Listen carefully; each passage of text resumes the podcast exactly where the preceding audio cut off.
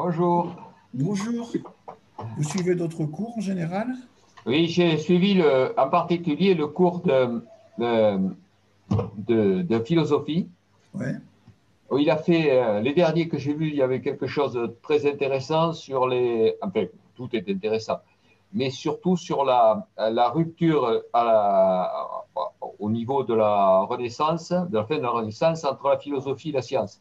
Bonjour Daniel, je vois que Dany est arrivé. Bonjour. Bonjour. Alors on va attendre, il y avait Jean-Luc Mauriette aussi qui devait... Ah, oui. Bonjour. Bonjour. Bonjour. Jean-Luc, bonjour. Ça va? Ça va, ça va. Tout le monde m'entend? Moi, j'entends tout le monde pour le moment. Tout va bien? Très bien. Bonjour, Diane. Bonjour, Michel. Bonjour à tous. Bonjour. Vous m'entendez? Voilà, oui. Oui. Très bien, bonjour. Alors, je regarde quelquefois à droite parce que j'ai deux écrans. Là où je vous et là où je vois mon écran. Ouais, c'est bon, maintenant, je vous entends mieux. J'ai monté le son. Alors, je ne sais plus comment revenir en plein écran. Alors ça explique aussi, vous voyez, les difficultés qu'on peut avoir techniquement. Moi, j'ai du mal, par exemple, à faire les vidéos en direct, parce que pendant les cours, je manipule des logiciels, et le faire en même temps qu'on gère les écrans, ça, pour moi, c'est compliqué, quoi, à vrai dire. Donc, je peux enregistrer au préalable. Alors, qu'est-ce que c'est ça? Ah, voilà. Bon, vous m'entendez, là, bien? Oui. Bon. Oui. Alors... Donc, je précise tout de suite, mais ça, on pourra en rediscuter à la fin. D'abord, que ça va durer que 40 minutes, normalement, puisque Zoom s'arrête au bout de 40 minutes. Et que cette séance, en fait, c'est une séance un peu expérimentale. C'est-à-dire qu'après une discussion qu'on a eue à l'intérieur de l'UTL sur la nécessité d'avoir des contacts, en fait, plus directs peut-être avec les adhérents, on m'a chargé de faire cette séance pour tester un peu ce qui se passe dans une discussion. Alors, donc vous allez être enregistré, mais vous pouvez refuser si vous voulez. On coupera les parties qui vous correspondent si vous ne souhaitez pas que ça soit divulgué, tout ce que vous allez dire aujourd'hui. Ça vous fait une beauté. C'est bon. Alors, le chat n'est pas d'accord. Le chat qui est passé, oui. Alors, on va un peu discuter de manière générale hein, sur la façon dont vous recevez les cours de maths. Mais quand même, il y a plusieurs questions qui m'ont été posées, donc je vais y répondre. Déjà, une première question, et après je vous donnerai la parole, bien entendu. Hein. Mais une première question technique. Donc, je vais partager mon écran. Est-ce que vous voyez mon écran, là? Oui. Vous voyez que j'ai mis une image qu'on m'a envoyée. Oui. Oui. On va mettre un peu d'humour pour démarrer. Alors, on peut l'interpréter de deux façons différentes, à mon avis, cette image, mais enfin, je vous laisse le soin de faire votre interprétation personnelle. Bon, donc ça, cette photo, c'est pour introduire la séance, enfin, cette image, c'est pour introduire la séance, c'est quelque chose qu'on m'a envoyé par mail il y a quelques jours. Alors, par contre, je voudrais d'abord répondre à une question qui m'a été posée, une question technique. Est-ce que vous voyez là l'écran de GeoGebra? Oui. Oui. Oui. Alors, c'est Dany, en fait, qui m'a posé la question. Mais je vais mettre cette réponse, d'ailleurs, sur la prochaine vidéo. C'était le fait que je dis un peu rapidement, à un moment donné, quand on parle des plans inclinés, et le fait que je l'ai entouré ici en rouge. Alors, en inversant la figure, je vais mettre mes lunettes, parce que sinon, je n'arrive pas à lire en même temps. En inversant la figure, on en déduit que le temps de parcours de B à M sera égal au temps de chute de B à A. Alors, dans la première partie, j'avais montré que sur un plan incliné, le temps de parcours de A à B est le même que de A à M. Alors ça s'explique, à vrai dire, par une construction qui n'est pas faite par Huygens, mais qu'on pourrait faire de cette manière-là actuellement, c'est-à-dire que la force qui est appliquée, c'est-à-dire la gravitation en chute libre, eh bien, ça va donner par projection, ici, une force qui serait celle qui serait appliquée sur le plan incliné. La composante de la gravitation sur le plan incliné est plus faible, on le voit par projection, que celle qui est sur la verticale. Et ce que j'avais dit, donc, c'est qu'en retournant la figure, et ça c'est peut-être un peu rapide, donc je l'ai fait explicitement, en retournant la figure, ben, vous voyez que la même démonstration montre que le temps de chute de B à A va être le même que le temps de chute de B à M, pour les mêmes raisons. Or, le champ, le temps de chute de B à A et le temps de chute de A à B, c'est la même chose. Donc, on obtient que le temps de chute de A à M est le même que le temps de chute de B à M. Bon, alors, je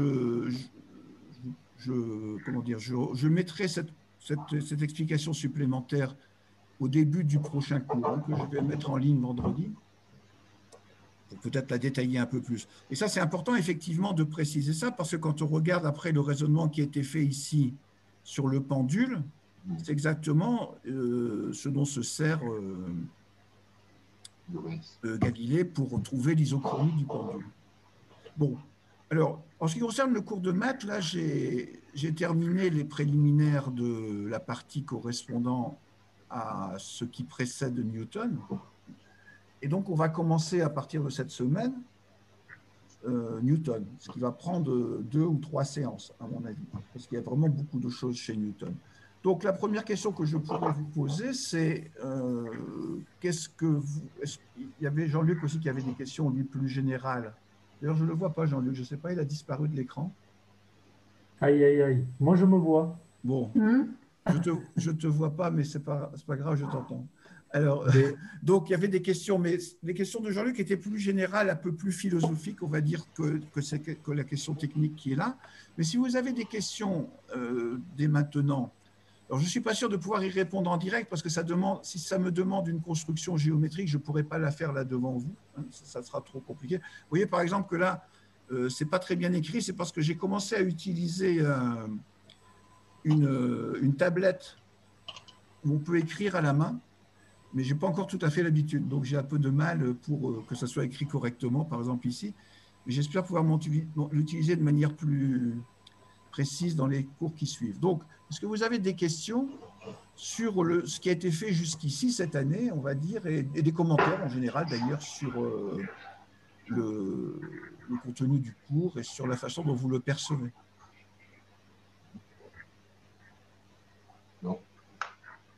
Est-ce que vous avez l'impression quand même que, enfin, je sais que pour beaucoup d'entre vous, et pas seulement, je m'adresse pas seulement à vous, mais à toutes celles et ceux qui suivent les cours, encore que je n'ai pas beaucoup de retours, pardon, je ne sais pas exactement qui suit le cours, à part vous. Et donc, je sais que pour beaucoup, c'est important que ces cours aient lieu, et c'est important aussi pour nous d'ailleurs de faire ces cours. Mais en même temps, je suis un peu inquiet de l'impact que ces cours ont, dans la mesure où, en ce qui me concerne en particulier, je ne suis pas certain d'arriver à transmettre ce que je faisais avant de manière aussi compréhensible, parce que je n'ai pas de retour direct. Et ça, c'est important. Quand je suis en amphi, j'entends et je sens ce que les gens, comment les gens réagissent. Sur un écran, devant l'écran, je ne vois rien, quoi, en fait. Alors, je pense que justement, là, tu soulèves le vrai problème. Un cours en amphi est toujours plus vivant qu'un cours devant un écran. Et la difficulté que tu as, ça se voit, c'est que c'est très difficile de parler devant un écran quand on n'a aucun retour. Et donc, il y a des hésitations, et c'est normal, il n'y a pas le retour de l'amphi, c'est normal, c'est comme jouer une pièce de théâtre dans le vide. Ah ouais, c'est ce qui se passe c'est pareil. Actuellement, oui. Ouais. Donc, c'est normal. Oui, oui, c'est normal. C'est moins vivant, mais tu ne peux pas faire autrement, c'est pas possible. Oui, bien sûr. Bon. Et d'autres parmi vous donc, ont des réactions par rapport à ça ? Je peux donner mon point de vue? Oui. Alors, effectivement, moi, si tu veux, j'ai pas été trop déstabilisé par ta différence d'intervention entre ce qu'on a pu avoir à l'écran et ce qu'on avait en cours. Pour moi, c'est un petit peu pareil. Je sens pas de différence de ta manière de t'exprimer et tout ça. Là où je sens un peu plus de différence, mais ça, je crois que ça me concerne plus, c'est qu'effectivement, à un moment donné, il m'a semblé que les dernières leçons, là, étaient plus mathématiques, donc j'étais un peu plus perdu, mais ça je me connais, je me perds facilement. Et par contre, effectivement, je ne sais pas comment, comme tu disais tout à l'heure, si tu fais un cours en visuel, là, comme aujourd'hui, je ne sais pas ce que tu vas pouvoir rattraper de ce côté-là, parce que en même temps, il faut que ton cours puisse être construit, et en même temps, nos questions, elles peuvent venir que dans l'après-coup. Oui, parce que... Je réponds donc, avant de passer à une autre question, c'est effectivement, parce que si je fais le cours en direct, vous allez pouvoir poser des questions, mais d'abord, je vais devoir gérer la parole de chacun d'entre vous. Et en plus, répondre, en mathématiques, répondre, ça veut dire soit faire un dessin, soit écrire des formules, quoi. Et ce n'est pas évident sur un écran. Oui, c'est ça. C'est beaucoup plus compliqué. Les formules mathématiques, ça ne s'écrit pas avec un traitement de texte, quoi. Il faut soit utiliser un outil que j'utilise d'habitude dans GeoGebra, mais c'est assez long à faire. Donc, je vais le préparer d'avance. Soit essayer ce que je commence un peu avec la tablette à l'écrire à la main. Mais ça, ce n'est pas encore tout à fait au point pour moi. Mm. D'autres commentaires? Oui, moi, j'ai suivi les cours plutôt informatique libre et j'ai trouvé que c'était plus intéressant. On pouvait suivre plus le déroulement du cours sur l'informatique libre que sur les mathématiques. Oui, ça ne m'étonne pas, hein, parce que disons que, enfin, le désavantage en informatique libre, c'est que je ne peux pas non plus vous aider comme je faisais pendant les ateliers, hein, c'est-à-dire intervenir sur le poste où vous êtes ou en répondant précisément. Mais en même temps, le contenu du cours d'informatique, c'est un contenu, actuellement ce que je fais, donc la construction de sites web, c'est un contenu qui est beaucoup plus textuel que les mathématiques. Hein. Moi, quand je regarde par exemple les vidéos de philo, puisque je les regarde, on en parlait tout à l'heure, ou d'autres personnes sur l'histoire de la gastronomie, par exemple, c'est évident que pour moi, ce n'est pas du même ordre qu'un cours de maths. C'est-à-dire qu'un cours de maths, quand je suis en amphi, il y a une partie que je construis devant vous en écrivant au tableau. Et ça, c'est très différent pour moi, de ne pas pouvoir faire ça. Parce qu'en fait, les maths, ce n'est pas un contenu textuel qu'on suit ligne après ligne. C'est un peu plus ça dans le cours d'informatique, parce que je vous montre... quelque chose qui est assez statique finalement. Tandis qu'en maths, moi, je ne le vois pas du tout comme ça. Dany, vous vouliez dire quelque chose? Il y a des cours qui s'y prêtent plus que d'autres, en fait. Oui. Vous suivez d'autres cours, Dany, par exemple? Moi, je suis du cours de langue. Oui, là, effectivement, c'est... C'est plus facile. Vous êtes combien quand vous en cours de langue, en direct? Entre 6 et 12. D'accord. Oui. Enfin, pour les cours que je suis, après, peut-être que d'autres personnes suivent d'autres cours, ils sont plus nombreux. Oui, moi aussi, je suis les cours de langue. On est à peu près, c'est ça, aux alentours d'une dizaine, mais il y a une distribution de la parole. Enfin, en cours de russe, la prof distribue la parole, et donc, c'est pas pareil, puis c'est au niveau débutant, quoi. Oui. Alors moi, si je puis dire, donc on sent bien la difficulté de Michel Damiens dans ses cours, moi je ressens personnellement aussi une difficulté à la suivre, les cours enregistrés, parce que quand j'ai une interrogation ou un point, ben je pose pas la question comme il m'arrivait de la poser en amphi. Et il n'y a pas cette interaction. Et puis après, bon, parfois j'oublie la question que je me posais à un moment parce qu'on passe à la suite. C'est d'autant plus d'ailleurs un problème que vous voyez que par exemple là, quand je mets la correction d'une question qui m'a été posée, bon, c'était 15 jours avant et ça ne reste pas dans la tête nécessairement cette question pour moi comme pour les personnes qui se la posent. Donc c'est vrai qu'effectivement, j'arrive pas à avoir cette interaction directe qu'on peut avoir en cours, ça c'est évident. Mais alors le problème c'est que actuellement je suis assez pessimiste sur, sans vouloir décourager personne, sur la possibilité de revenir en amphi cette année, c'est-à-dire avant l'été. Je pense que ça va être difficile. Hein. Donc il va falloir continuer comme ça, quoi, pendant un certain temps. En tout cas, moi, les trois prochains, je pense qu'il y en aura trois cours sur Newton, je vais continuer, bien entendu. Après, il faudra se poser la question Parce que je reviens à quelque chose que disait Jean-Luc, c'est qu'effectivement, ce qui va à notre problème, mais là qui n'est pas dépendant de la vidéo, c'est le fait que la suite des mathématiques va devenir un peu plus technique. Quand on va passer à l'après-Newton, Newton, ça va encore, parce que Newton reste très ancré dans les mathématiques grecques. Mais après, ça va devenir un peu plus technique. Donc, je réfléchis à comment continuer, moi, après. C'est-à-dire, est-ce que je continue d'un point de vue historique, ce qui va rendre les choses un peu complexes au niveau des mathématiques, ou est-ce que je prends un autre point de vue? Bon, enfin, ça, j'en parlerai dans les prochains cours. Pour le moment, bon, oui. Au mois de mars, en tout cas, on va rester, enfin, jusqu'au fin février, on va rester sur Newton.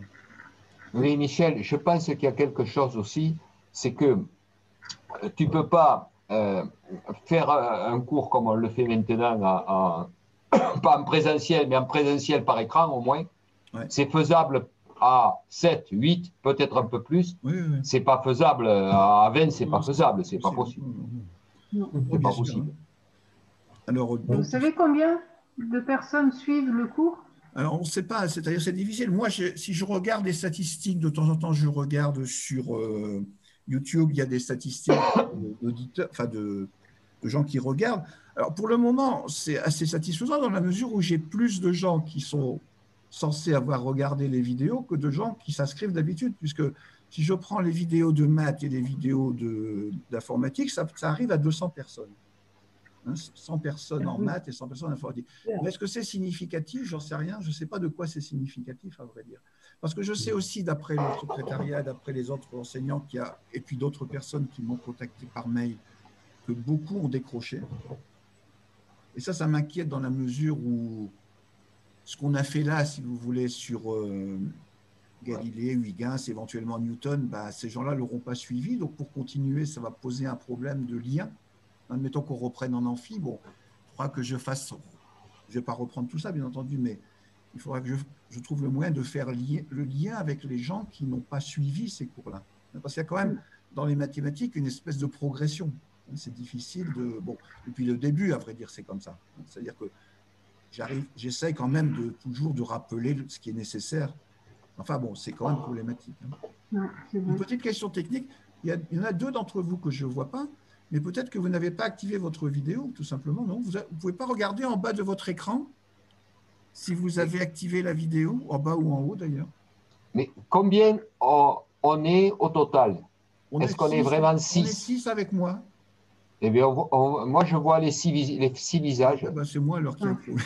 Moi, j'en vois 5. Oui. Ça dépend comment vous choisissez l'affichage des vignettes. Là, franchement, je ne peux pas vous dire. Dans l'affichage du Diane, vous avez la possibilité de voir tout le monde en pavé. Normalement, oui. Mais en fait, c'est la première fois que j'anime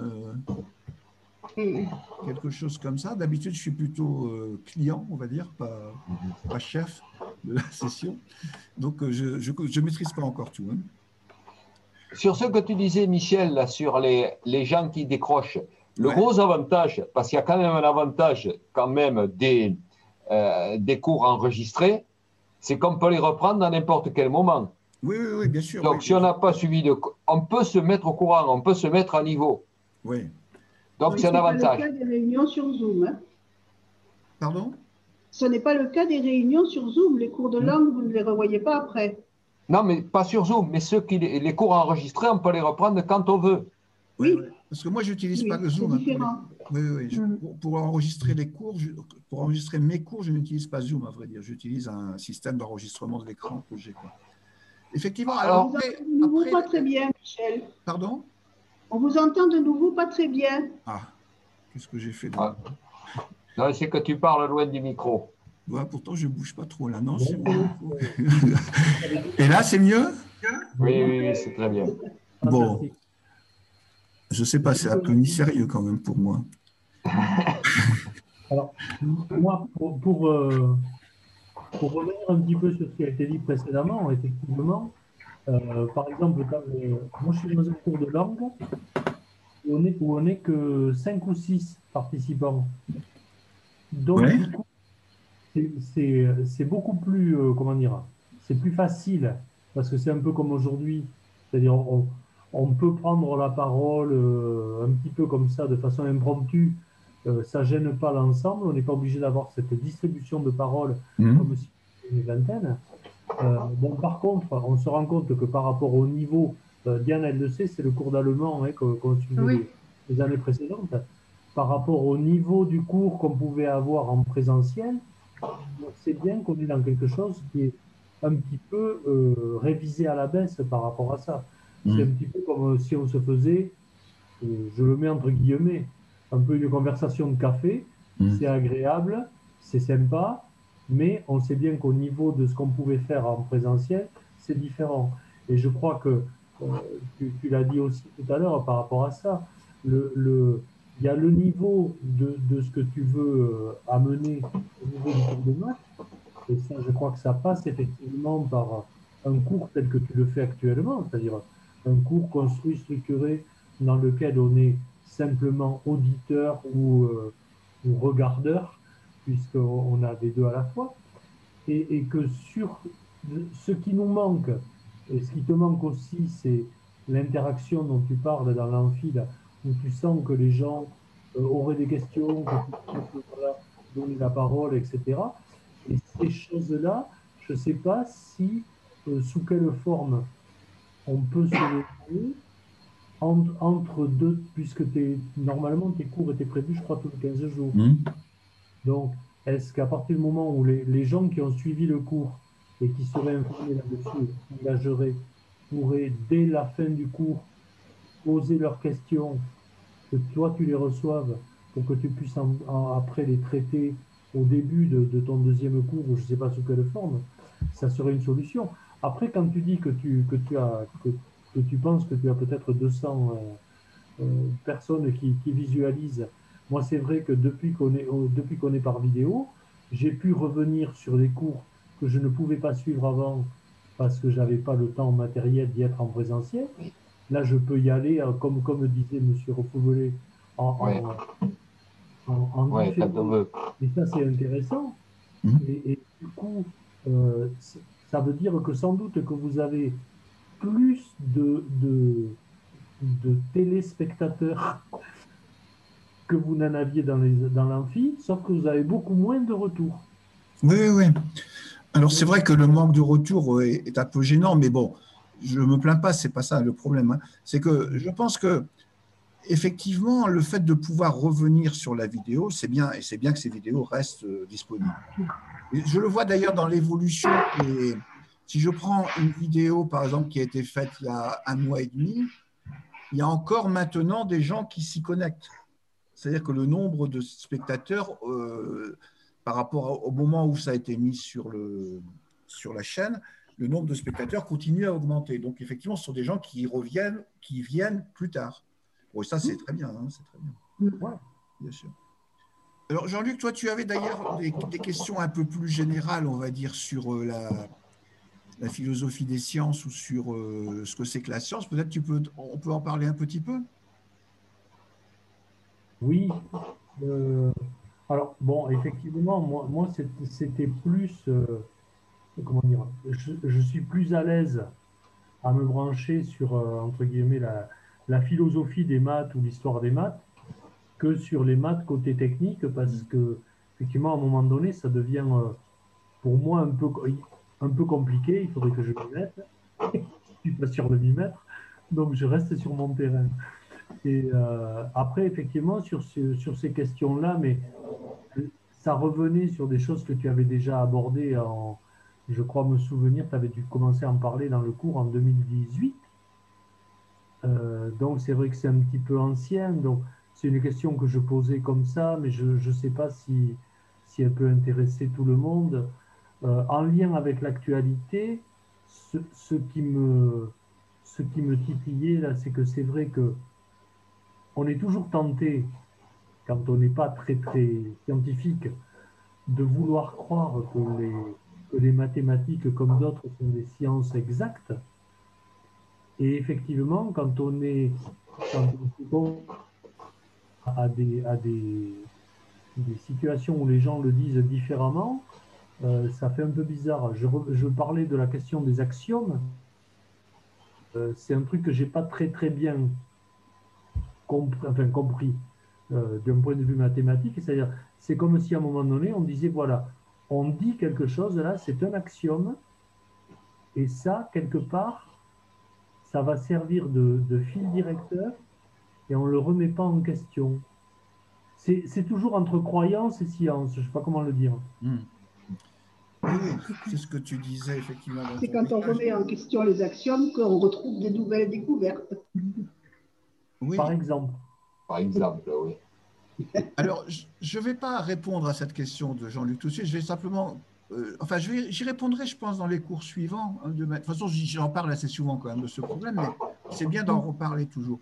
Mais avant de vous demander votre avis sur cette question et sur des questions annexes de ce type-là dont on pourrait parler, je dirais que, je ne sais pas si vous écoutez l'émission de radio que je fais sur... sur les mathématiques, qui s'appelle Le sens des mathématiques, à l'UTL, hein, je parle. Oui. Parce que là, j'aborde ces questions-là. Puisque actuellement, je suis reparti sur le cours, dans ce que je fais à la radio, je suis reparti sur les mathématiques grecques. Et effectivement, je vais parler d'Euclide, justement, et des axiomes. Et donc, je pense que dans le cadre de ces émissions, ça sera un peu une réponse à ce que dit Jean-Luc, là. C'est-à-dire, quel est le statut des axiomes ? Quel est le statut de la vérité, quoi, finalement, dans les mathématiques? Parce que c'est ça la question fondamentale que pose... enfin, je ne veux pas parler à sa place. Ouais. Moi, je la traduis de cette manière-là. Quel est le statut de la vérité? Quel est le statut du rapport entre le réel et la vérité? Par exemple, c'est le problème qu'il y a eu en Grèce entre les sophistes et Platon, hein, sur le fait de considérer que la vérité, c'est soit quelque chose qui est conventionnel, dont on part, c'est-à-dire d'un point de vue axiomatique, d'une certaine façon, soit quelque chose qui est une adéquation avec le réel. La vérité, ça serait le discours sur le réel. Or, c'est beaucoup plus compliqué que ça, d'une certaine façon. Pas seulement en mathématiques, mais c'est vrai aussi en physique, parce que, finalement, le statut du réel, on ne sait pas trop ce que c'est. Enfin, en tout cas, c'est problématique. Et le statut de la vérité dépend de ce statut du réel. Donc, c'est encore pire en physique. Pardon? Oui, oui. C'est encore pire en physique. Bien sûr. Ouais. Alors justement, ça se pose dès le début chez les Grecs en mathématiques, ça se pose actuellement en physique, en particulier avec la mécanique quantique ou même la relativité. Hein. C'est-à-dire que bon, la vérité, c'est quelque chose qui… Soit c'est de l'ordre du discours, mais dans ce cas-là, on ne voit pas pourquoi ça s'applique au réel. Soit il y a une espèce d'isomorphisme, enfin de correspondance entre ce qu'on dit et le réel, c'est-à-dire entre la vérité et le réel, mais ça, ce n'est pas clair du tout, ne serait-ce que du point de vue philosophique. C'est un problème très, très important. Alors, je ne sais pas ce que vous en pensez, là, ce que je dis là, et de la question que pose Jean-Luc, si vous avez, Dany, vous avez une opinion là-dessus? Ouais, j'ai une question, je ne sais pas si vous m'entendez. Oui, si, ouais. Oui. Quelle est la différence entre un postulat et un axiome? Alors... Ça, c'est une question, il y a plusieurs réponses à ça. D'abord, c'est une question de traduction, c'est-à-dire que ce qu'on a appelé, on a d'abord appelé postulat les choses qu'après on a appelé axiome. Mais en fait, chez les Grecs, ça ne s'appelait pas du tout ni postulat ni axiome, ça s'appelait demande, en grec, une demande. C'est-à-dire, je demande que par deux points passe une droite et une seule. Ça, c'était le texte, dans le texte d'Euclide originel, si je le traduis, bon... Encore une fois, remarquez, c'est aussi une traduction de ma part. Hein. Mais en tout cas, après, on a traduit ça par postulat et après par axiome. Alors, je dirais que du point de vue sémantique, alors une demande, c'est clair, c'est que je veux que ça soit comme ça parce que ça m'arrange, quoi. Je pourrais dire ça quand c'est une demande. Je demande que ça soit comme ça. Postulat, ça veut dire, je fais l'hypothèse que c'est vrai parce que d'une certaine façon, c'est quelque chose d'intuitivement vrai. C'est-à-dire que par deux points, pardon, passe une droite et une seule, c'est intuitivement vrai, en tout cas du point de vue euclidien. Ce n'est pas vrai en géométrie non euclidienne, par exemple. Bah, si, pardon, en géométrie non euclidienne, c'est vrai aussi. Mais disons qu'on peut trouver des situations où ce n'est pas vrai. Mais en tout cas, l'idée du postulat, c'est de dire qu'on postule quelque chose parce qu'on s'est aperçu qu'intuitivement, quand on fait un dessin, bah, c'est vrai. C'est justement pour ça que le cinquième postulat, qui dit que par un point extérieur à une droite passe une seule parallèle à cette droite, c'est un postulat parce qu'on le voit sur le dessin. Or, il est faux dans certaines géométries. Et puis, axiome, c'est un terme beaucoup plus récent, en fait, qui déborde largement du cadre de la géométrie d'Euclide. mais qu'on a après appliqué, qu'on a ensuite appliqué à la géométrie d'Euclide, un axiome, c'est quelque chose de complètement arbitraire d'une certaine façon. C'est-à-dire, je choisis des axiomes parce que c'est cohérent. Donc, il y a une différence déjà là entre ce que je demande parce que j'en ai besoin, donc c'est la demande, ce que je postule parce que j'ai l'impression que c'est vrai intuitivement, et puis l'axiome, c'est que je pose comme étant un point de départ parce que, parce que ça rentre dans un système cohérent. Donc, il y a des subtilités de... Mais ça, c'est un point de vue récent. Hein. C'est-à-dire que dans l'histoire, en fait, il y a eu des problèmes de traduction, surtout. Il y a eu une évolution de la traduction du mot « demande ». Je ne sais pas comment on dit exactement en grec. Je pourrais regarder. Donc, sur ce que tu disais, sur la vérité, je ne sais plus quel est le scientifique qui a dit la physique ne dit pas ce qu'est le réel, mais elle veut dire simplement ce qu'est notre rapport avec le réel. Mm. Et or, ce n'est pas applicable aux mathématiques. Mm. Cette distinction n'est pas du tout applicable aux mathématiques. Alors, on peut s'en contenter en physique, puisqu'on part de cet axiome presque, alors qu'en mathématiques, ce n'est pas possible. Oui, c'est vrai. Bien sûr, il y a cette différence entre la physique et les mathématiques, d'ailleurs, du point de vue du statut. Il y a beaucoup de gens qui disent, et moi j'aurais tendance à le croire, que les mathématiques ne sont pas une science. Parce que les mathématiques, il n'y a pas de confrontation au réel. Ce n'est pas tout à fait vrai. Hein. Ce n'est pas tout à fait vrai parce que les mathématiques, disons, se sont construites, on le voit bien avec Galilée, avec Newton, parce que c'est là que ça commence effectivement, mais ça a commencé chez les Grecs aussi. C'est là que ça se développe, disons, plutôt au XVIIe siècle. Les mathématiques n'ont pas besoin d'être vraies dans la réalité. La preuve, c'est qu'on peut construire des mathématiques qui n'ont aucun rapport avec le réel. Ça, j'en parlerai un peu plus tard. Mais disons que quand même, dans l'histoire, les mathématiques se sont construites un peu en prenant le réel comme point de départ. On le voit dans la physique du XVIIe siècle. Là, je vais reparler avec Newton de la notion de dérivée, de la notion de vitesse et d'accélération. Ce sont des choses qui sont dans le réel. Mais on le voit aussi avec Galilée, où finalement, quand il construit sa théorie du plan incliné ou de la chute des corps, il dit bien, je fais abstraction finalement de tout ce qui existe dans le réel, c'est-à-dire des frottements et de tout ça, quoi.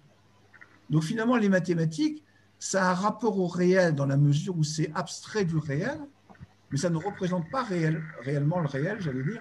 C'est-à-dire que finalement, pour faire des mathématiques, on est obligé d'oublier comment est le réel. Et ça, c'est très intéressant du point de vue de l'épistémologie, et particulièrement par exemple au XXe siècle, on se repose ces questions-là, comme tu le disais, avec la physique et les mathématiques qui sont associées, qui vont représenter des choses qui n'ont plus rien d'intuitif, quoi, en fait. Par exemple, dans la construction de la mécanique quantique, par exemple, Dirac, quand il écrit des équations de la mécanique quantique, et il trouve une solution et il dit cette solution, c'est le spin de l'électron. Mais en fait, on ne sait pas d'avance qu'il y a un spin électron. C'est parce qu'il trouve une solution qui correspond à quelque chose dans l'équation, puisque c'est une solution de l'équation, mais qu'on n'a jamais observé dans le réel. Donc en fait, il définit un objet du réel comme étant une solution d'une équation mathématique. Et ça, c'est assez fascinant en même temps. Moi, je dirais, du point de vue des mathématiques, c'est fascinant.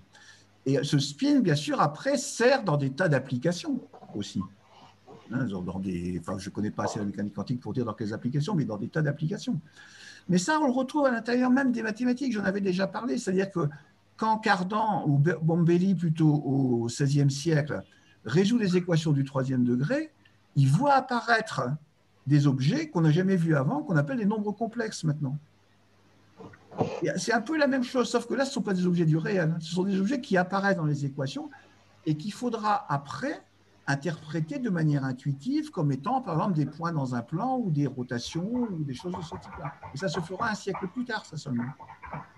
Donc, il y a effectivement un rapport entre la construction des objets mathématiques, leur utilisation en mathématiques et en physique.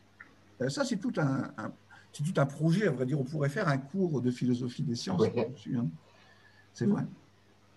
Peut-être, je préviens tout de suite, peut-être que ça va s'arrêter à un certain moment, un peu brusquement. Mais bon. Pardon. Par rapport à ça, Est-ce que tu dis que ça, enfin, ça va s'arrêter au bout de 40 minutes ou bien est-ce que tu renouvelles une session? Est-ce qu'on peut renouveler la session, tu dis? Oui, on peut essayer. Je pense que... Par exemple, avec les profs de langue, on sait que ça dure 40 minutes. Mmh. Au bout de 40 minutes, ça stoppe. On se remet, on repart chacun de nous sur le code que tu nous as envoyé. Avec le même lien, tu veux dire? Ouais. Ouais, bah ouais, on va faire ça alors. Je ne sais pas si eux l'ont prévu à l'avance et qu'on peut le refaire comme ça, ou si on peut le faire systématiquement. Mais voilà. Je sais pas. Quand ça s'arrêtera, vous essaierez de vous reconnecter et puis on verra si ça marche. Je ne sais pas si on peut se reconnecter. Il faut attendre que ça s'arrête, je pense, pour pouvoir le faire. Voilà, on verra bien. Alors, Michel, si la situation s'améliore, il y a peut-être une solution pour rendre, pour toi et pour tout le monde, c'est que quand tu suis sur Internet ou sur YouTube, surtout des conférences, en réalité, ces conférences sont devant un public. Et toi, tu les regardes par l'ordinateur. Étant donné qu'il y a un public, même limité, ça améliore, c'est beaucoup plus intéressant pour celui qui fait la conférence parce qu'il a un retour, mais c'est aussi plus intéressant pour les autres parce qu'ils ont ce côté vivant de la conférence en présentiel. Ouais. Alors, si la solution, si la situation s'améliore, une des solutions pourrait être d'avoir en présentiel un nombre limité de gens, de personnes, d'auditeurs, en fonction de la jauge demandée. Et par contre, faire le cours en enregistré, non pas en enregistré, pardon, ou en enregistré ou avec une caméra, de façon à ce que ceux qui ne peuvent pas venir et le regardent aient la vivante, je ne sais pas comment on pourrait dire, le côté vivant d'un cours en présentiel. Alors ça, je pense que ça a été envisagé effectivement à l'UTL, mais le problème c'est qu'actuellement on ne peut pas le faire. Quoi, parce que non, actuellement non. Aucune autorisation. Non. Actuellement non. De se réunir. Mais effectivement, on pourrait tout à fait envisager de faire ça. Ça serait vraiment intéressant parce que après, moi quand je fais cours en amphi, je peux très bien enregistrer comme ici. Je peux faire le cours en ayant Zoom actif sur mon écran, même s'il ne se transmet pas, et que j'enregistre ce qui est en train de se faire. Et après, ça sera ça qui sera envoyé sur YouTube. Ça, il y a moyen de le faire, bien entendu. Mm-hmm. On ne peut pas faire les cours à 6, puisqu'on peut se réunir à 6. Alors, on peut faire les cours à 6, ça fait pas beaucoup, mais on pourrait imaginer un peu plus. En fait, effectivement, si vous avez des idées, peut-être on en parle, parce que l'UTL, si elle demande qu'on fasse ce genre de réunion, c'est que je crois qu'ils attendent proposition aussi. C'est-à-dire que je pense que tout est bon à prendre. Il y a, si vous avez des idées comme celles que tu viens de formuler, je pense que c'est bien que tout le monde l'entende parce qu'effectivement, il faudra bien à un moment donné qu'on évolue. Parce que sinon, moi j'ai peur, c'est ce que les gens, d'ailleurs, l'équipe de l'UTL a sans doute cette inquiétude que les gens petit à petit se détachent de l'UTL parce que si ça se prolonge vraiment très longtemps, ça va devenir lourd à porter, on va dire, ce genre de choses. Je ne parle pas des enseignants, là, je parle des auditeurs. Pour les enseignants, c'est aussi pas toujours facile. Il y en a certains qui ont du mal à... Et moi, quelquefois, j'avoue qu'au début, en tout cas, j'ai eu du mal.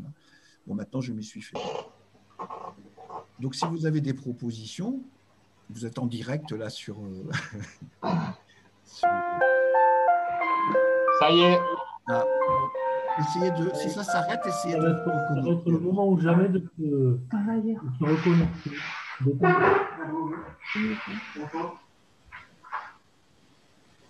Ah.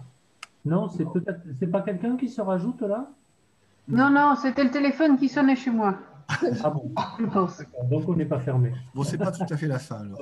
Mais pour en revenir à ce qu'on disait tout à l'heure, moi je crois qu'effectivement, il me semble qu'on ne peut pas se passer de l'aspect de ton cours, bon, même s'il est un peu magistral, c'est-à-dire où effectivement tu développes en solo tout ce que tu as à nous dire. Ça, il me semble que, vu les contraintes, on ne peut pas faire autrement.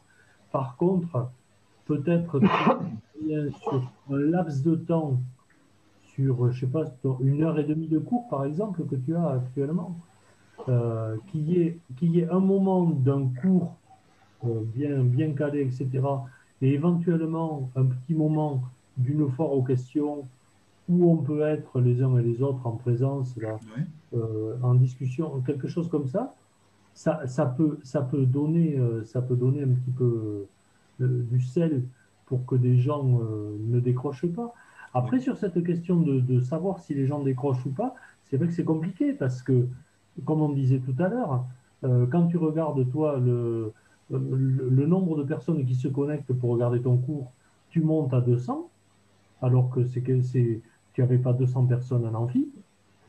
Et en réalité, on ne sait pas bien qui décroche et qui accroche. C'est pas évident.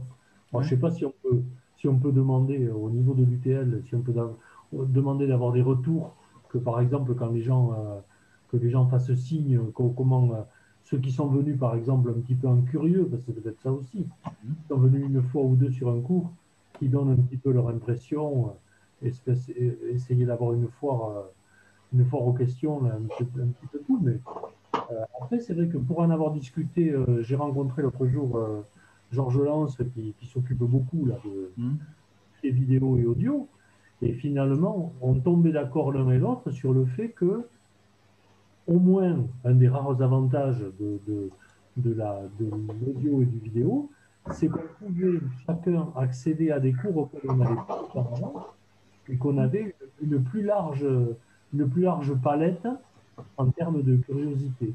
Et après, effectivement, ce qui manque beaucoup, c'est le lien, le contact, ce qu'on peut avoir aujourd'hui et qu'on n'a pas d'habitude.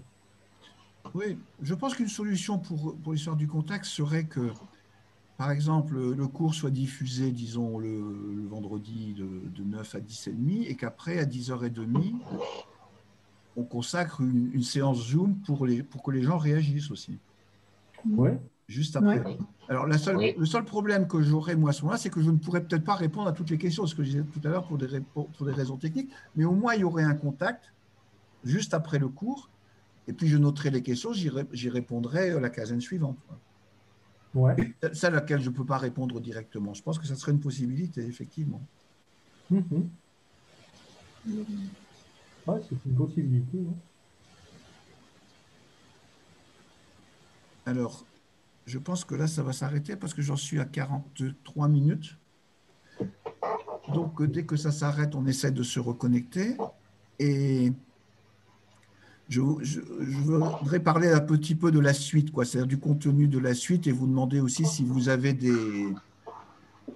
des envies particulières sur le contenu, en dehors du point de vue historique qui, lui, se déroule de manière un peu déterminée, on va dire, hein, encore que je fais des choix, et ça, je peux les changer. Donc, ça serait bien, j'aimerais bien aussi avoir votre avis sur ce que vous aimeriez voir abordé dans ce cours de maths, parce que il y a des tas d'autres choses que ceux dont je parle qui peuvent être intéressantes en mathématiques, et que vous avez peut-être envie, à condition que je sois capable de le faire, bien sûr, que vous avez peut-être envie d'entendre. Donc on peut, après, dès que ça va s'arrêter, parler de ça. Ok. Ouais. Au sujet alors, du cours de l'informatique libre. Pardon. Oui. Vous pourriez peut-être, suivant le nombre de participants, l'envisager sous la forme que nous menons en ce moment. Oui, mais le nombre de participants… Ça dépend du nombre de participants. Oui, mais le nombre de participants, je ne le connais pas d'avance aussi, c'est ça la question. Mmh. C'est-à-dire que là, par exemple, j'ai envoyé un message à tout le monde, enfin tous les gens qui étaient inscrits au truc de maths, quoi. J'ai eu 10 réponses. Dont certaines négatives, c'est pour ça que vous n'êtes que 5. Et les autres, je n'ai pas de réponse du tout, quoi. Je ne sais pas du tout. Alors, est-ce que si on fait un cours plus interactif, on va dire avec ce que je proposais là juste avant, mais aussi sous d'autres formes, si vous avez des idées, est-ce qu'il y aura plus de gens qui réagiront en direct? Je ne sais pas. C'est difficile de prévoir ça, en fait, hein. Pour moi… Moi, j'ai une question par rapport à ça, par rapport à l'interactivité, parce que j'ai eu un appel de la secrétaire de l'UTL, oui, qui me demandait donc effectivement, quel cours je participais, comment je ressentais les cours, etc. Et j'avais pensé que c'était un peu suite aux réponses que j'avais faites que j'avais reçu l'invitation de Michel Damiens, en fait. Non, non, pas vraiment, non, parce que... En fait, non, c'est complètement indépendant. Enfin, uniquement ceux qui auraient... J'ai envoyé ça à tout le monde, hein, tous les... Il y avait 70 inscriptions pour les maths au début de l'année, 70-80, on va dire. Et j'ai envoyé ça à tout le monde et vous avez répondu, ce dont je vous remercie d'ailleurs, tous et toutes qui êtes là. Mais non, ça ne dépend pas de... L'UTL, je sais, fait de temps en temps des sondages, on va dire, ponctuels, hein, pour savoir... Oui. Et nous donne leur... Alors, bon, disons-le clairement, les retours sont très positifs, c'est pas ça le problème, hein, mais c'est pas suffisant parce que en général, les gens qui répondent ont tendance à dire du bien. Et c'est peut-être pas le seul problème parce que c'est pas parce qu'on dit du bien que tout le monde est content et puis c'est pas parce qu'on dit du bien que c'est bien, d'une certaine façon, on pourrait dire ça. C'est-à-dire que vous avez tendance à être satisfait et c'est très bien pour nous, hein. En tout cas, on ne nous renvoie que les réponses satisfaisantes, on va dire, les réponses positives. Mais donc, je n'ai pas d'inquiétude là-dessus, hein. Moi, ce qui m'inquiète, c'est comment ça passe, quoi. C'est-à-dire que vous soyez capable d'en tirer quelque chose. Et ça dépend aussi de la façon dont c'est fait, de la forme. Parce que, alors, moi, je suis un éternel bavard. Et ailleurs, mais les mathématiques, c'est pas un sujet facile, je dirais. En général, on considère que c'est pas quelque chose de... C'est un sujet qui mérite de la réflexion, en fait. Oui, oui. Des fois, on a besoin de réfléchir par rapport à ce qui est dit. Oui. Oui. Alors, je pense que c'est vrai aussi dans d'autres disciplines, hein. Je veux pas lier ça seulement aux mathématiques, mais c'est vrai qu'en mathématiques, c'est très difficile. Alors déjà que faire un cours, même en amphi, c'est pour moi quelque chose de...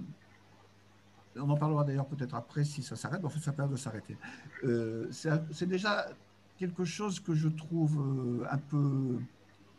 Comment dire? C'est pas assez interactif pour moi, on va dire, parce que c'est un cours magistral. Je parle là des amphis, hein, je ne parle pas de ces cours en vidéo. En fait, l'idéal, ça serait de faire ça sous forme d'un groupe de travail, on va dire, avec des gens qui interagissent. Bon. Je pense que ce n'est pas exactement ce que veulent les gens, la majorité des adhérents de l'UTL, mais pour moi, ça serait beaucoup plus satisfaisant d'avoir un... Ça se passe un peu plus de cette façon en informatique, à vrai dire, où c'est plus un partage du travail, un peu plus en tout cas qu'en mathématiques. Donc, c'est pour ça que je réfléchis à d'autres contenus pour le cours qui seraient plus adaptés à une participation des auditeurs, parce que là, effectivement, ça reste quand même un contenu magistral. Un cours magistral, ce que je fais. Oui. Par contre, on pourrait aborder des domaines qui vous permettent d'intervenir, des domaines des mathématiques. Donc là, bizarrement, on t'a entendu moins bien, et puis là, on t'a entendu mieux. Je ne sais pas d'où c'est venu. T'as mieux. Moi, la question que j'aurais, c'est que en tant que mathématicien récessif, je poserai bien à mes collègues du jour la question de est-ce que eux, qui sont peut-être plus branchés maths que moi, est-ce que dans ton cours tel qu'il est, ils y trouvent leur compte ou pas? Parce que ça me paraît important aussi. C'est quand même un cours de maths ou d'histoire des maths. Et il y a peut-être des gens qui trouvent bien leur compte dans comment tu déroules l'enseignement. Que moi, à un moment donné, je m'y perde, ça ne me surprend pas, mais eux, leur point de vue. Diane, elle a commencé à le dire, mais il y en a peut-être d'autres qui peuvent le dire. Alors, moi, personnellement, je trouvais plus mon compte dans le cours en amphi que dans celui-là. Mais bon, je pense... Je l'avais envoyé un premier mail à Michel juste après le premier cours. Hein. Mais je pense que c'est l'interaction qui manque. C'est principalement ça. Que quand il y a quelque chose que je ne comprends pas, c'est vrai qu'après le cours il continue et puis après des fois je l'oublie et j'avoue que je n'y reviens pas forcément, quoi. D'autres réactions à la question de Jean-Luc ? pour moi, le cours magistral, ça me convient tout à fait. Je ne vois pas du tout ce que je pourrais faire. Daniel, on ne t'entend pas bien. Excuse-nous. Je vais essayer de parler plus fort. C'est bon, là? Oui. C'est un peu mieux. Je disais que le cours magistral me convenait tout à fait, que je ne vois pas du tout comment on pourrait dérouler un cours en petit groupe, en... parce que je ne saurais pas où aller. Ouais. Je répondrai après à ça. Peut-être les autres veulent réagir aussi. Oui, moi je trouve que ça me convient parfaitement. Bon, alors effectivement, il y a eu des difficultés, mais tu ne pourras jamais l'éviter. C'est que pour certains, tu es trop lent, pour d'autres, tu es trop rapide. Mais ça, tu ne peux rien y faire. Tu n'as pas, tu n'as pas une classe de niveau, si tu veux. Non, oui, c'est vrai. Et ça, ce n'est pas possible. Tu ne peux pas t'en sortir. Je trouve que ce que tu fais, ça convient à tout le monde et c'est ça qui est important. Et pour ceux qui trouvent que c'est parfois un peu délayé, eh bien, mais c'est normal. Il faut que tout le monde puisse suivre. Donc, ça ne me gêne pas du tout. Voilà. Je trouve que c'est très bien comme ça. Y compris d'ailleurs les cours que tu fais sur vidéo. Parce que là aussi, les explications sont complètes et ça convient parfaitement. C'est bon. Monique, vous avez un avis là-dessus?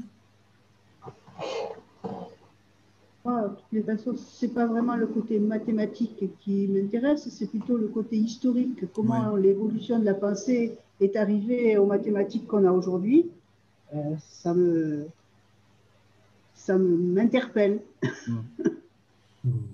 Ça, c'est un peu ce que disait Jean-Luc, hein, d'ailleurs. C'est-à-dire qu'effectivement, il y en a certains parmi vous qui sont intéressés plutôt par le côté philosophique et historique, et d'autres par le côté, le contenu strictement mathématique. Alors, ça, je dois dire que d'un certain point de vue, je suis assez content de vous entendre dire ça, parce que c'est ce que j'essaie de faire, à vrai dire, depuis le début. C'est-à-dire de faire en sorte que les gens qui sont intéressés par le côté philosophie des sciences voient quand même que derrière ça, il y a du travail mathématique, du calcul, même s'ils ne le comprennent pas en entier.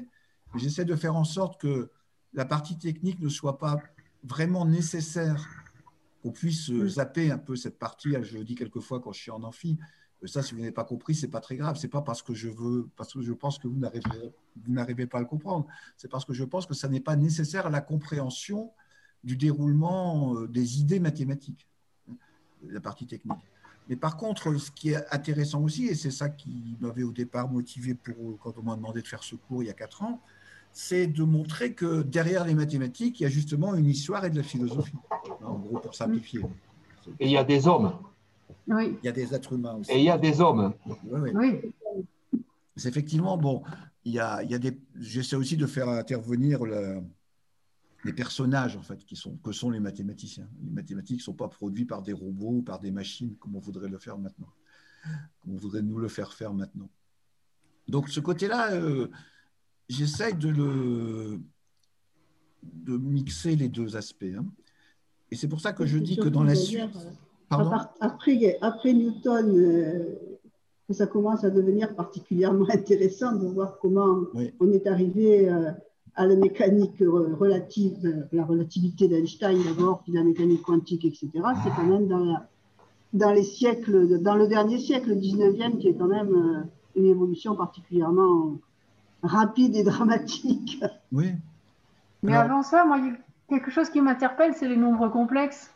Oui. Parce que donc moi, je suis ingénieur électricien et ça sert beaucoup. Oui. Alors, c'est un exemple de ce que je disais tout à l'heure, c'est-à-dire quand on parlait du rapport entre mathématiques, physique et réalité, c'est-à-dire que les nombres complexes, au départ, n'ont absolument pas été inventés pour faire de l'électricité, puisqu'ils ont été inventés au XVIe siècle. Donc, inventés ou découverts, ça aussi, c'est une grande discussion chez les philosophes des mathématiques. Est-ce qu'on invente les mathématiques ou est-ce qu'on les découvre ? C'est-à-dire, est-ce qu'elles existaient, est-ce qu'elles préexistent, ça serait l'idée platonicienne, ou est-ce qu'on les construit finalement? Est-ce qu'on les construit, qui serait une idée plutôt marxiste, je dirais, si on pense les sciences dans les philosophies actuelles. Bon, mais en tout cas, sans choisir bien sûr dans ce débat, parce que c'est pas, je pense qu'il faut aborder les deux points de vue, et d'autres d'ailleurs. le nombre complexe, c'est évidemment quelque chose qui est très emblématique dans, dans toute cette histoire, parce que quand ils sont inventés, quand ils sont découverts, on pourrait dire d'ailleurs chez Bombelli que c'est plutôt, lui il le voit comme une découverte, ça apparaît tout seul dans ses calculs. C'est-à-dire qu'il fait des calculs, à l'époque on n'utilisait même pas les nombres négatifs. On s'arrangeait toujours que pour que les équations s'écrivent avec des signes positifs partout. Les nombres négatifs n'étaient même pas utilisés. En tout cas, on les prenait avec des pincettes. Et bien qu'il n'y ait pas de nombre négatif, à un moment donné, il s'aperçoit que s'il considère un nombre comme racine de -1, eh bien, ça va lui permettre de faire des calculs. Et ce nombre, il apparaît vraiment dans les calculs. Sauf qu'après, à la fin des calculs, il disparaît. Donc, il dit, bah, c'est un artifice de calcul, finalement, ce racine de -1. C'est un artifice de calcul. Et c'est seulement plus tard qu'on va lui donner un statut, c'est-à-dire qu'on va lui faire... on va améliorer la compréhension de ce que c'est, parce qu'au départ, on ne sait pas ce que c'est. On sait que c'est un symbole, d'une certaine façon. Et puis, petit à petit, on va lui donner du corps à ce racine de -1, en lui donnant une interprétation géométrique. Ça, c'est au XVIIe, XVIIIe siècle. Avec l'interprétation géométrique des nombres complexes, ceux qui ont enseigné les maths, bon, qui l'ont vu sous physique, c'est le fait qu'un nombre complexe, c'est un point dans un plan, d'une certaine façon, ou ça peut être aussi une transformation du plan, comme une rotation ou une homothétie. Donc ça donne une visibilité du nombre, racine de -1, qui au départ n'est qu'un nombre, n'est qu'un symbole. Et puis aussi, ce dont on vient de parler, c'est qu'à un certain moment, on s'en sert en physique. C'est-à-dire que ça sert à écrire des équations, ça sert à représenter des choses, en physique et en mécanique quantique aussi, bien entendu, parce que tout à l'heure, quand je parlais du spin, eh bien, ça fait intervenir des opérateurs différentiels qui ont ce qu'on appelle des valeurs propres, qui sont des nombres complexes. Donc, qu'est-ce que ça veut dire, à vrai dire? La question qu'on peut se poser, c'est une question très intéressante. Pourquoi ce nombre qui apparaît dans les calculs devient après un outil de la physique? Quasiment un objet du réel, quoi, on pourrait dire ça. Un objet pour décrire le réel. Michel, attention, peut-être, il y a un truc. Je me demande si ça va s'arrêter. De mémoire, Zoom ne s'arrête pas, mais je me demande si, au bout d'une certaine durée, il y a c'est payant. Il me semble que c'est ça. Je ne paierai pas, t'inquiète pas. Non, mais... non, pas Zoom... Si on n'a pas la version payante, enfin, pour avoir la version indéfinie, il faut avoir la version payante. Mais non, ça va. Si on l'a pas, enfin, ils font pas payer après coup, ils font payer avec un abonnement. Non, mais de toute façon, ils n'ont aucun moyen de me faire payer. Il me semble que ça apparaître un message tout à l'heure disant que l'opérateur avait fait une manipulation pour que ça devienne illimité. Bon, bah c'est bien. J'ai vu un petit message tout à l'heure sur mon écran. On est passé dans un trou noir et voilà, le temps ne s'écoule plus. Alors peut-être si c'est la première connexion, ils font un... Oui, mais je pensais qu'il fallait qu'on se... C'est ce qu'on avait dit tout à l'heure et je l'avais entendu dire effectivement qu'il fallait qu'on se reconnecte. Mais là, ça s'est peut-être fait automatiquement. Hein. Mais peut-être que ça va le faire là. Ah. Ah mais non, ça a l'air... Non, parce qu'on est... Ah, ça fait une heure quasiment là qu'on est... Oui, là, oui, ça fait une heure. Donc, je ne sais pas. Bon. C'est un bienfait du capitalisme, on va dire, qui nous laisse consommer sans payer. Oui, donc, pour en revenir à cette histoire de traiter en parallèle, on va dire, les aspects, comment dire, philosophique, au sens philosophique entre guillemets, hein, parce que c'est pas, je ne prétends pas faire de la philosophie, mais en tout cas de réfléchir à ce que sont les mathématiques. Et puis les aspects purement techniques, jusqu'ici, ça va, j'arrive à tenir le coup, on va dire, à tenir le fil. Mais c'est vrai qu'après, quand tout à l'heure, Monique parlait de la relativité de la mécanique quantique, j'y réfléchis actuellement parce que quand on va voir apparaître justement au XVIIIe siècle, va apparaître une interprétation de la physique telle qu'elle était faite par Newton et Galilée, une interprétation qui va être déjà au XVIIIe siècle la base en fait, de la mécanique quantique, sauf qu'on ne s'en aperçoit pas à cette époque-là, bien entendu, mais il va y avoir les outils qui vont être construits pour réinterpréter la physique newtonienne et ses outils, les équations de Euler-Lagrange, ça s'appelle, je vais en parler bien entendu. Mais là où j'ai un problème, parce que j'y réfléchis actuellement, c'est que ça devient de plus en plus difficile de traiter la partie technique de manière compréhensible. Mais bon, je vais y arriver, ce n'est pas le problème. Parce que, ah oui, donc je parlais de la suite du cours. On peut aussi envisager une suite du cours qui soit moins historique, dans le sens où, plutôt que de suivre un déroulement, par exemple, il y a cette chose dont je n'ai pas parlé dans le développement historique, hein. Donc plutôt que de suivre un déroulement purement historique, prendre un thème de travail et le traiter de manière à la fois mathématique et historique, mais qui soit pas, dont l'histoire ne soit pas le fil conducteur, quoi, à vrai dire. Je prends, par exemple, si je prends par exemple, j'en avais déjà parlé en amphi, hein, un thème sur qu'est-ce qu'un nombre, par exemple. Un thème très général, qu'est-ce qu'un nombre? Alors, bien sûr, ça fait intervenir l'histoire, mais en même temps, ça permet de reprendre à un niveau pas trop compliqué l'ensemble du fonctionnement des outils mathématiques. Parce que qu'est-ce qu'un nombre? C'est une question qui est posée dès les Grecs, hein, qui s'aperçoivent que les fractions ne suffisent pas pour mesurer, en tout cas, pour calculer les longueurs dans un triangle rectangle. Donc, qui se pose la question de qu'est-ce que c'est qu'un nombre, d'une certaine façon. Donc, j'avais pensé, moi, à une suite, mais pas tout de suite, bien entendu, dans les mois qui viennent, une suite qui serait plus thématique, où je prendrais des thèmes comme qu'est-ce qu'un nombre, ou alors qu'est-ce que l'espace? Vous voyez, qu'est-ce que l'espace, par exemple?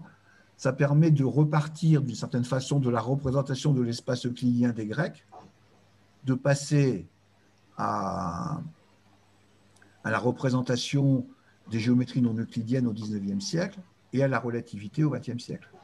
Ça permet de reprendre d'une autre manière l'ensemble du cours qui a été fait, et puis de le prolonger, bien entendu, mais d'un point de vue qui serait un peu différent. C'est la question que je me posais ces derniers temps là pour la suite. Parce que, par exemple, il y a une partie qui m'intéresse beaucoup, puisque moi j'ai travaillé beaucoup là-dessus, qui est l'arithmétique, dont je n'ai pas parlé du tout. L'arithmétique, ça devient très vite très technique. L'arithmétique, c'est en fait, on pourrait dire que c'est le grand aboutissement de l'arithmétique au XXe siècle, c'était la démonstration du théorème de Fermat. Le fait qu'une équation n'a pas de solution, n'a pas de solution en nombre entier. Mais donc, je n'ai pas parlé de l'arithmétique grecque, très peu, chez Diophante. Je n'ai pas parlé. Et puis, là, j'arrive au XVIIIe siècle, il faudrait que je parle d'arithmétique, parce que ça va se développer énormément au XVIIIe siècle. Bon, tout ça, c'est des questions, si vous voulez, pour moi, qui restent des questions, à la mesure où j'en suis encore à Newton, il faut que je termine, mais où j'aimerais bien, en amphi, j'aurais pu le poser de manière plus précise, enfin, j'aurais pu le poser à plus de monde, on va dire, cette question, c'est qu'est-ce que vous attendez de la suite, quoi. Ça fait 4 ans là, que j'avance pas à pas. Ça, c'est vrai que c'est des passerelles que tu as pu faire plus facilement en amphi. Oui. Ton cours était structuré en fonction, on va dire, des époques et des personnes. Par contre, souvent, tu nous as fait des passerelles entre les Grecs, les Arabes, le contemporain, etc. Parce qu'effectivement, ça venait après une question de quelqu'un, et où tu repartais sur un thème, qui peut être les arithmétiques ou le nombre, ou des choses comme ça, chose qui est sans doute plus difficile à faire pour toi maintenant dans un cours virtuel, quoi. Donc ça, alors je ne sais pas comment dire, sans doute que si tu prenais le cours d'une autre manière, en partant du côté des thématiques plutôt que de l'historique, sans doute que ça aurait d'autres intérêts. En même temps, sans doute qu'on perdrait aussi cette... Ouais. Je ne sais pas comment dire. De toute façon, tel qu'il est aujourd'hui virtuel, tu partirais du côté thématique, il manquerait le côté historique que tu pouvais aborder en amphi, comme ça, je ne sais pas. Ça peut se tenter, mais Non, non, mais moi, je ne sais pas encore ce que je vais faire et je vais tenter quelque chose, c'est sûr, ou tenter de continuer comme maintenant, tout simplement. Mais je suis content, enfin, je serai content d'avoir d'abord votre avis à vous, puis d'autres avis éventuellement là-dessus. Ouais, ouais. C'est ça qui... Bon, ça sera plutôt... Je veux dire que ça sera important à la rentrée prochaine. D'ici la fin de l'année, là, je vais continuer un peu sur ma lancée, je ne vais pas faire... Ou alors, peut-être que ce que je peux faire, c'est après avoir terminé Newton... vous donner, faire une ou deux séances thématiques pour vous montrer ce que c'est. Et oui. Après, je vous laisserai choisir. Enfin, ça vous donnera une idée de comment on pourrait faire autrement. Puis, vous donnerez votre avis peut-être de manière un peu plus circonstanciée si vous avez une idée de ce que je veux dire quand je parle de thématique. C'est peut-être pas assez clair là pour ce que j'en ai. Est-ce que tu ne seras pas obligé d'en venir à des thématiques quand tu vas arriver au 19e siècle? Oui. Vu l'explosion, même au 18e, tu as raison, vu l'explosion dans tous les sens des mathématiques, je ne vois pas comment tu pourras garder le déroulement historique parallèle. Oui, c'est exactement ça le problème hein, pour moi. Peut-être que je peux le garder en partie, mais ça sera au détriment sans doute de la précision mathématique. Parce que moi, j'y tiens, si vous voulez. Je tiens à ce que ce cours, ça ne soit pas un cours de vulgarisation où on parle des personnages et de la philosophie. Il faut aussi qu'il y ait des calculs qui montrent ce que c'est que la pratique mathématique. Et donc là, l'une des limites que je rencontre, ça va être ça, c'est-à-dire le fait de faire passer de manière compréhensible les techniques qui sont employées, bon, les techniques de calcul intégral, calcul différentiel, ces choses qui vont exploser au 18e et au 19e siècle. Ah ouais. Et donc... bon, il faut y réfléchir, quoi, en fait.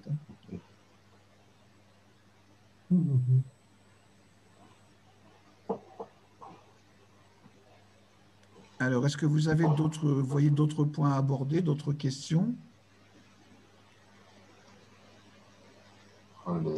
Tu as parlé de l'espace, de la thématique de l'espace. Oui, c'est intéressant parce que ça permet d'aller beaucoup plus loin.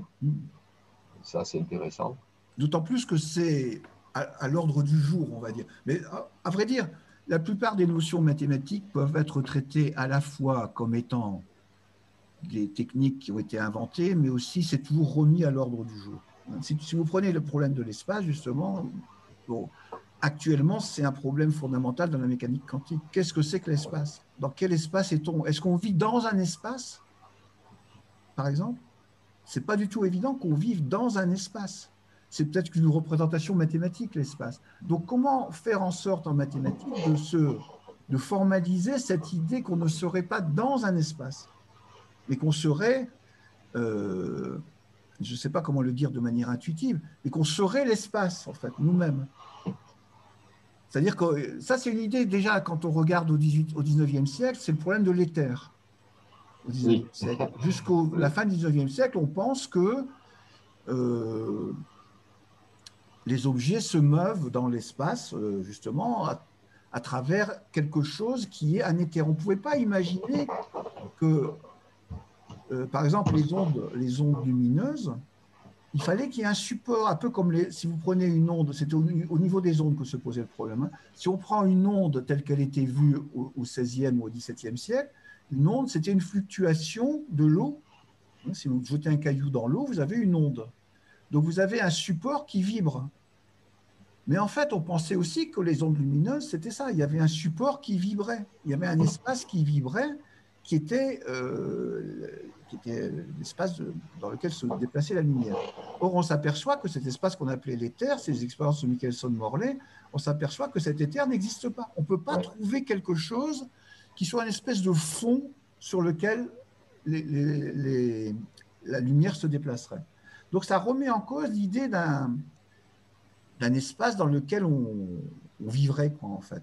Et avec la mécanique quantique actuelle, c'est encore plus flagrant parce que finalement, on ne sait, la représentation qu'on a d'un espace qui serait quelque chose de continu, une espèce de fond de l'écran dans lequel on vivrait, ça ne peut pas fonctionner en mécanique quantique. Parce que, enfin, dans certaines théories de la mécanique quantique actuelle, parce qu'il y a quand même des discussions autour de ça. Enfin, ce que je veux dire, c'est que la notion de ce que c'est que l'espace est une notion extrêmement à l'ordre du jour. Alors, bien sûr, chez les Grecs, il y a l'idée que l'espace, c'est l'espace de la géométrie euclidienne, en fait. Mais ça, ça va être mis en cause déjà avec des espaces courbes au XIXe siècle, avec la géométrie non euclidienne. Et on a le même problème avec le temps. Alors, ça, je vais en parler la semaine prochaine, peut-être la semaine d'après. C'est que Newton, il invente le temps, lui. Parce qu'avant, on ne s'est jamais posé la question du temps. Enfin, on se la pose philosophiquement ou peut-être... de manière générale, on va dire, on peut réfléchir au temps, bien sûr, avant Newton. Mais Newton dit le temps, c'est un axe sur lequel, par rapport auquel on fait des mesures. Maintenant, on sait que ça ne marche pas, ça non plus. C'est-à-dire que cette idée qu'il y aurait un temps absolu par rapport auquel on pourrait faire des mesures dans n'importe quel référentiel, ça ne marche pas. En fait, on a chacun une ligne de temps dans la relativité. Donc, ça montre que la notion de temps est aussi une notion qui est interrogeable. Donc on peut interroger. Et d'autant plus que dans la physique d'Einstein avec l'espace-temps, il n'y a pas d'espace indépendamment du temps. Hein, on est dans un complexe, on pourrait dire, entre guillemets, pas au sens des nombres complexes, mais on dirait une variété. On est dans une variété qui est l'espace et le temps intimement liés. Tandis que chez Newton, le temps se déroule indépendamment de l'espace. Si on peut dire ça. Et on sait maintenant que ce n'est pas vrai. Enfin, du temps mathématique, je parle. Donc, vous voyez que toutes ces questions et la notion d'espace devient la notion d'espace-temps, justement. On ne peut pas actuellement, au XXe siècle, au XXIe même, on ne peut plus dire l'espace tout seul, quoi. Ou en tout cas, l'espace, c'est l'espace-temps. On ne peut pas distinguer les deux. Alors, qu'est-ce que c'est qu'un espace en mathématiques? C'est ça aussi la question fondamentale, parce que pour parler d'espace en physique, il a fallu... pour formaliser la notion d'espace, il a fallu inventer des mathématiques qui soient capables de représenter ce que c'est qu'un espace. Alors, il y a différentes... C'est toute l'histoire de la géométrie, en fait. De la géométrie grecque jusqu'aux géométries actuelles qui ont explosé à partir du 19e siècle. Donc, on peut voir aussi l'histoire des mathématiques, enfin, le déroulement des idées mathématiques à travers l'idée d'espace. Ça peut être... C'est ça que je parlais tout à l'heure de... partir d'une thématique, en fait. Il y a des tas de thématiques, il y a des gens qui m'ont demandé de parler de probabilité, par exemple. La probabilité, c'est une thématique en elle-même aussi, c'est-à-dire que la probabilité, en gros, ça commence au XVIIe siècle, hein, avec Pascal, mais ça a explosé au XIXe siècle avec la physique, c'est-à-dire avec le... thermodynamique. La thermodynamique, merci. Thermodynamique statistique. Donc, ça veut dire qu'à un moment donné, ces probabilités qui, au départ, étaient liées chez Pascal à des questions de jeu au sens des joueurs qui pariaient, en fait, c'est devenu une branche fondamentale de la physique, puisque la thermodynamique, c'est l'étude des gaz, et donc l'étude des vitesses à l'intérieur des gaz, mais d'un point de vue statistique, donc d'un point de vue probabiliste, et que le vocabulaire et les idées qui ont été mises en place par Boltzmann à la fin du 19e siècle, comme l'idée d'entropie par exemple, et d'autres idées statistiques, vont permettre justement l'émergence de la mécanique quantique. C'est-à-dire que c'est le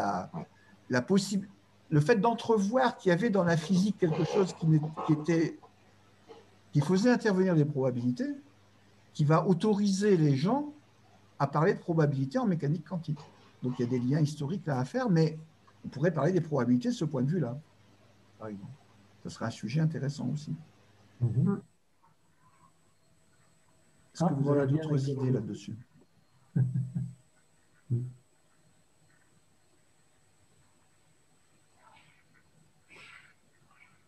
Bon. Alors, peut-être qu'on va s'arrêter là, donc. Si vous n'avez... Pardon. Moi, j'en reste à mes niveaux intuitifs. Oui. Donc, tu as parlé de l'espace. Alors, bon, l'espace, ça me va dans les 3 dimensions, le temps étant la 4e, et tu as parlé d'espace courbe. Alors, est-ce que lorsqu'on parle d'espace courbe, ça inclut le temps ou pas? Est-ce que c'est des choses que tu abordes? Oui. Alors d'abord, la notion de courbure. Alors ce qu'il faut bien voir, c'est que du point de vue mathématique, quand on parle d'espace-temps, d'abord, c'est un espace à 4 dimensions, mais enfin ça c'est peut-être moins important, mais le temps ne joue pas un rôle particulier en mathématiques. C'est la physique qui attribue un rôle particulier au temps. C'est-à-dire qu'en mathématiques, il y a 4 dimensions, c'est-à-dire en fait qu'un point est représenté par 4 coordonnées. Alors en physique, on aurait tendance à les appeler T, X, Y, Z, ou X, Y, Z, T, selon les physiciens. Mais en mathématiques, on les appelle X1, X2, X3, X4. Le temps n'est pas particulièrement, n'a pas un rôle particulier en mathématiques quand on représente un espace à 4 dimensions.